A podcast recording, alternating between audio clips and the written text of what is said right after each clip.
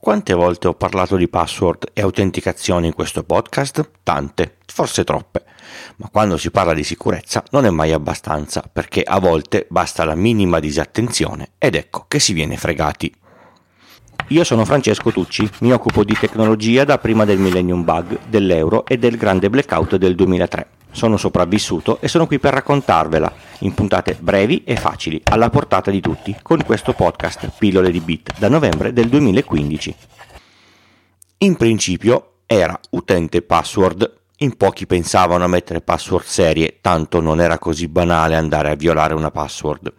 Secondo me i primi sistemi avevano anche la password salvata sulla, sulla tabella degli utenti in chiaro se veniva rubato il database degli utenti c'erano le password di tutti.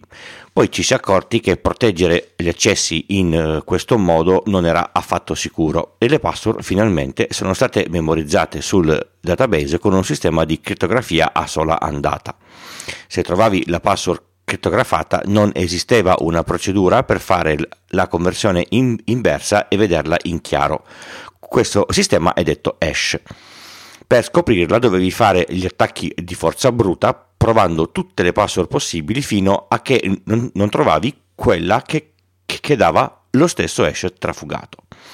Per controbattere nell'hash hanno, hanno messo un, un salt, una stringa da aggiungere alla password prima di codificarla, in, imposta dal sistema per rendere più complesso il tentativo di recupero o di forzatura della password.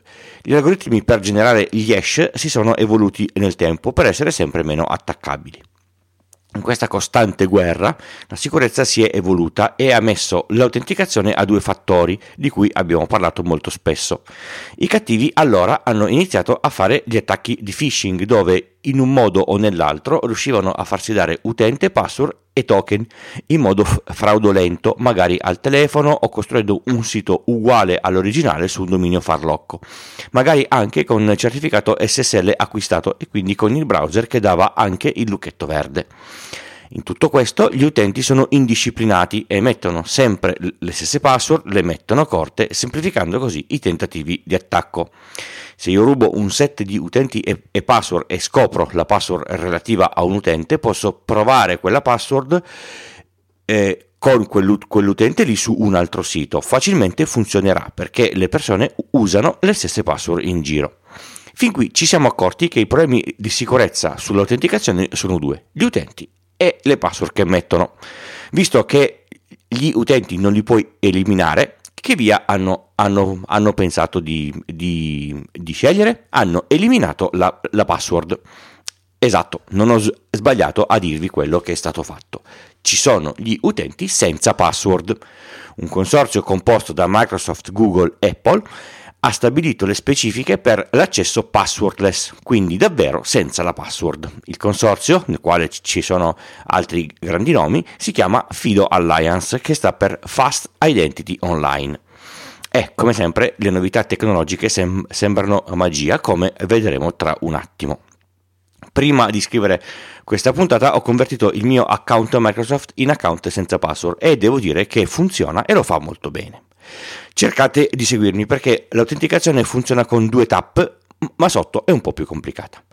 Operativamente, una volta attivato il sistema, funziona pressappoco così. Aprite il sito al quale volete accedere, mettete il vostro utente, l'app di autenticazione che avete sul telefono vi manda una notifica, autorizzate l'accesso con l'autenticazione biometrica che sia FSD, Windows L o o, o l'impronta, magari in abbinata con un PIN fatto.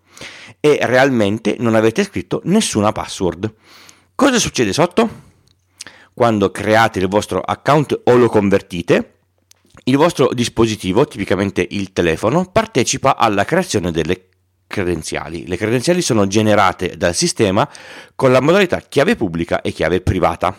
Sul server del servizio resta la chiave pubblica che, dato il, il nome, può conoscere chiunque. Nel telefono, bloccata e criptata dall'identificazione bio, biometrica, viene memorizzata la chiave privata. Le coppie chiave pubblica e chiave privata sono univoche, quella chiave pubblica funziona solo con la sua chiave privata e soprattutto quella coppia di chiavi pubblica e privata funziona solo su quel sito con quel dominio. E qui entra in, in gioco un terzo attore, il browser. Con queste informazioni avrete già intuito alcune cose. La prima è che se violano il server dove ci sono le chiavi pubbliche, beh, non è un problema, erano già pubbliche, te le puoi anche tenere. Con solo quella parte dell'autenticazione non ci puoi fare niente. La seconda cosa è che la coppia di chiavi è valida solo per quel sito. Decadono quindi tutti gli attacchi di phishing con domini farlocchi. Se il dominio non è quello giusto, la coppia eh, di chiavi non funziona. I computer sono bravissimi a distinguere due stringhe in, in uh, Unicode diverse, molto più bravi dei nostri occhi che già fanno eh, difficoltà tra una O maiuscola e uno 0 o una I minuscola e una L. Il browser in questo caso certifica che la richiesta di autenticazione arrivi proprio dal sito in cui si sta cercando di accedere. La terza cosa, quella più interessante, è che la chiave privata non la deve scegliere eh, la, la, la, la persona, ma un calcolatore. Per questo non sarà mai 1, 2, 3, 4, 5, 6, password o Juve. Sarà una stringa molto lunga di caratteri casuali, tanto nessuno se la deve ricordare e attualmente è impossibile per un calcolatore, data la chiave pubblica, risalire alla sua chiave privata in un tempo ra- ragionevole. E se perdo il telefono? Domanda lecita. Se sta tutto lì sopra, lo perdo e non entro più eh, da nessuna parte. I sistemi permettono di fare backup sicuro in cloud o esportazione con una password preimpostata composta da 16 parole diverse offline. Insomma, la sicurezza c'è.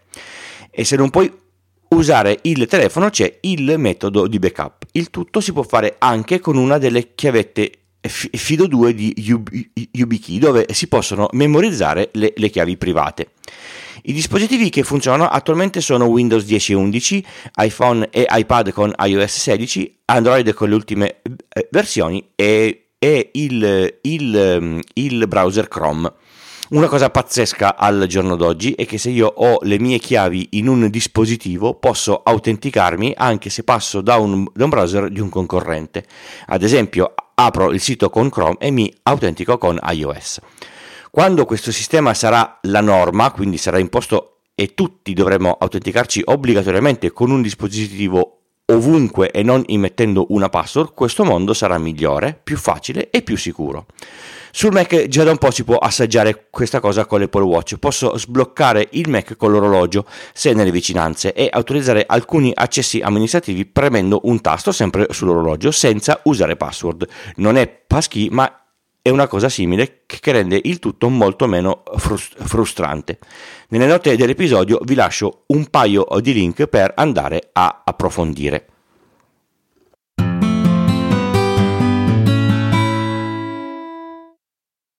Pillole di Bit è un podcast indipendente interamente scritto, prodotto e realizzato da Francesco Tucci con l'indispensabile supporto dell'hosting Third Eye e il software di montaggio audio producer di Alex Raccuglia. Lo potete ascoltare da tutte le piattaforme di podcast il lunedì o direttamente sul sito pillole di bit col punto prima dell'it. Se vi serve una consulenza tecnica informatica fatturata su iltucci.com slash consulenza trovate tutte le informazioni. Just show me the money. I ringraziamenti per le donazioni di questa puntata vanno a Giorgio con la sua donazione mensile, Andrea e Rocco.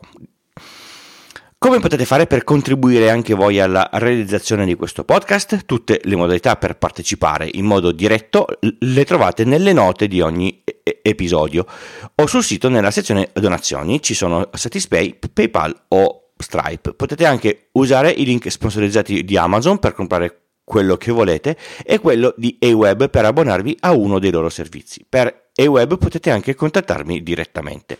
Se donate da 5 euro in su o vi abbonate a una connettività, vi, vi spedisco i, i, gadget, ma mi raccomando è necessario assolutamente che compiliate il form con i vostri dati.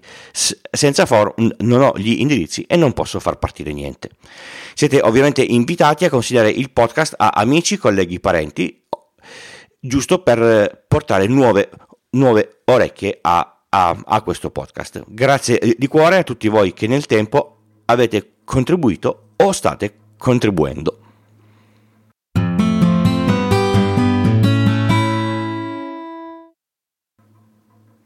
Il tip di oggi è un'estensione di Chrome e Firefox. Immaginate di avere una foto, un'immagine o un qualunque oggetto grafico a schermo dentro il browser e vi piace proprio un colore che vedete lì, oppure vi interessa il colore di, di, quel, lo, di quel, logo o di quel simbolo. Volete s- s- sapere di che colore è e per, per usarlo da qualche parte e avete bisogno dei tre valori R, RGB.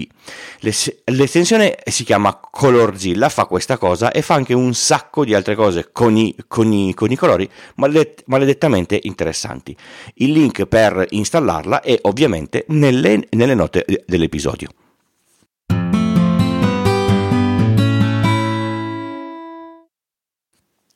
Questo era Pillole di Bit, io sono Francesco e trovate tutte le puntate sul feed sulle piattaforme di diffusione podcast o cercandolo nelle app di riproduzione. Il podcast esce solitamente il, lunedì mattina presto.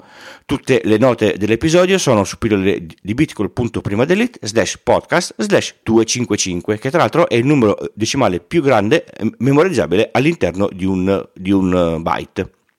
Se volete lasciare un, un, un commento nel, nelle note trovate il link al canale Telegram dedicato.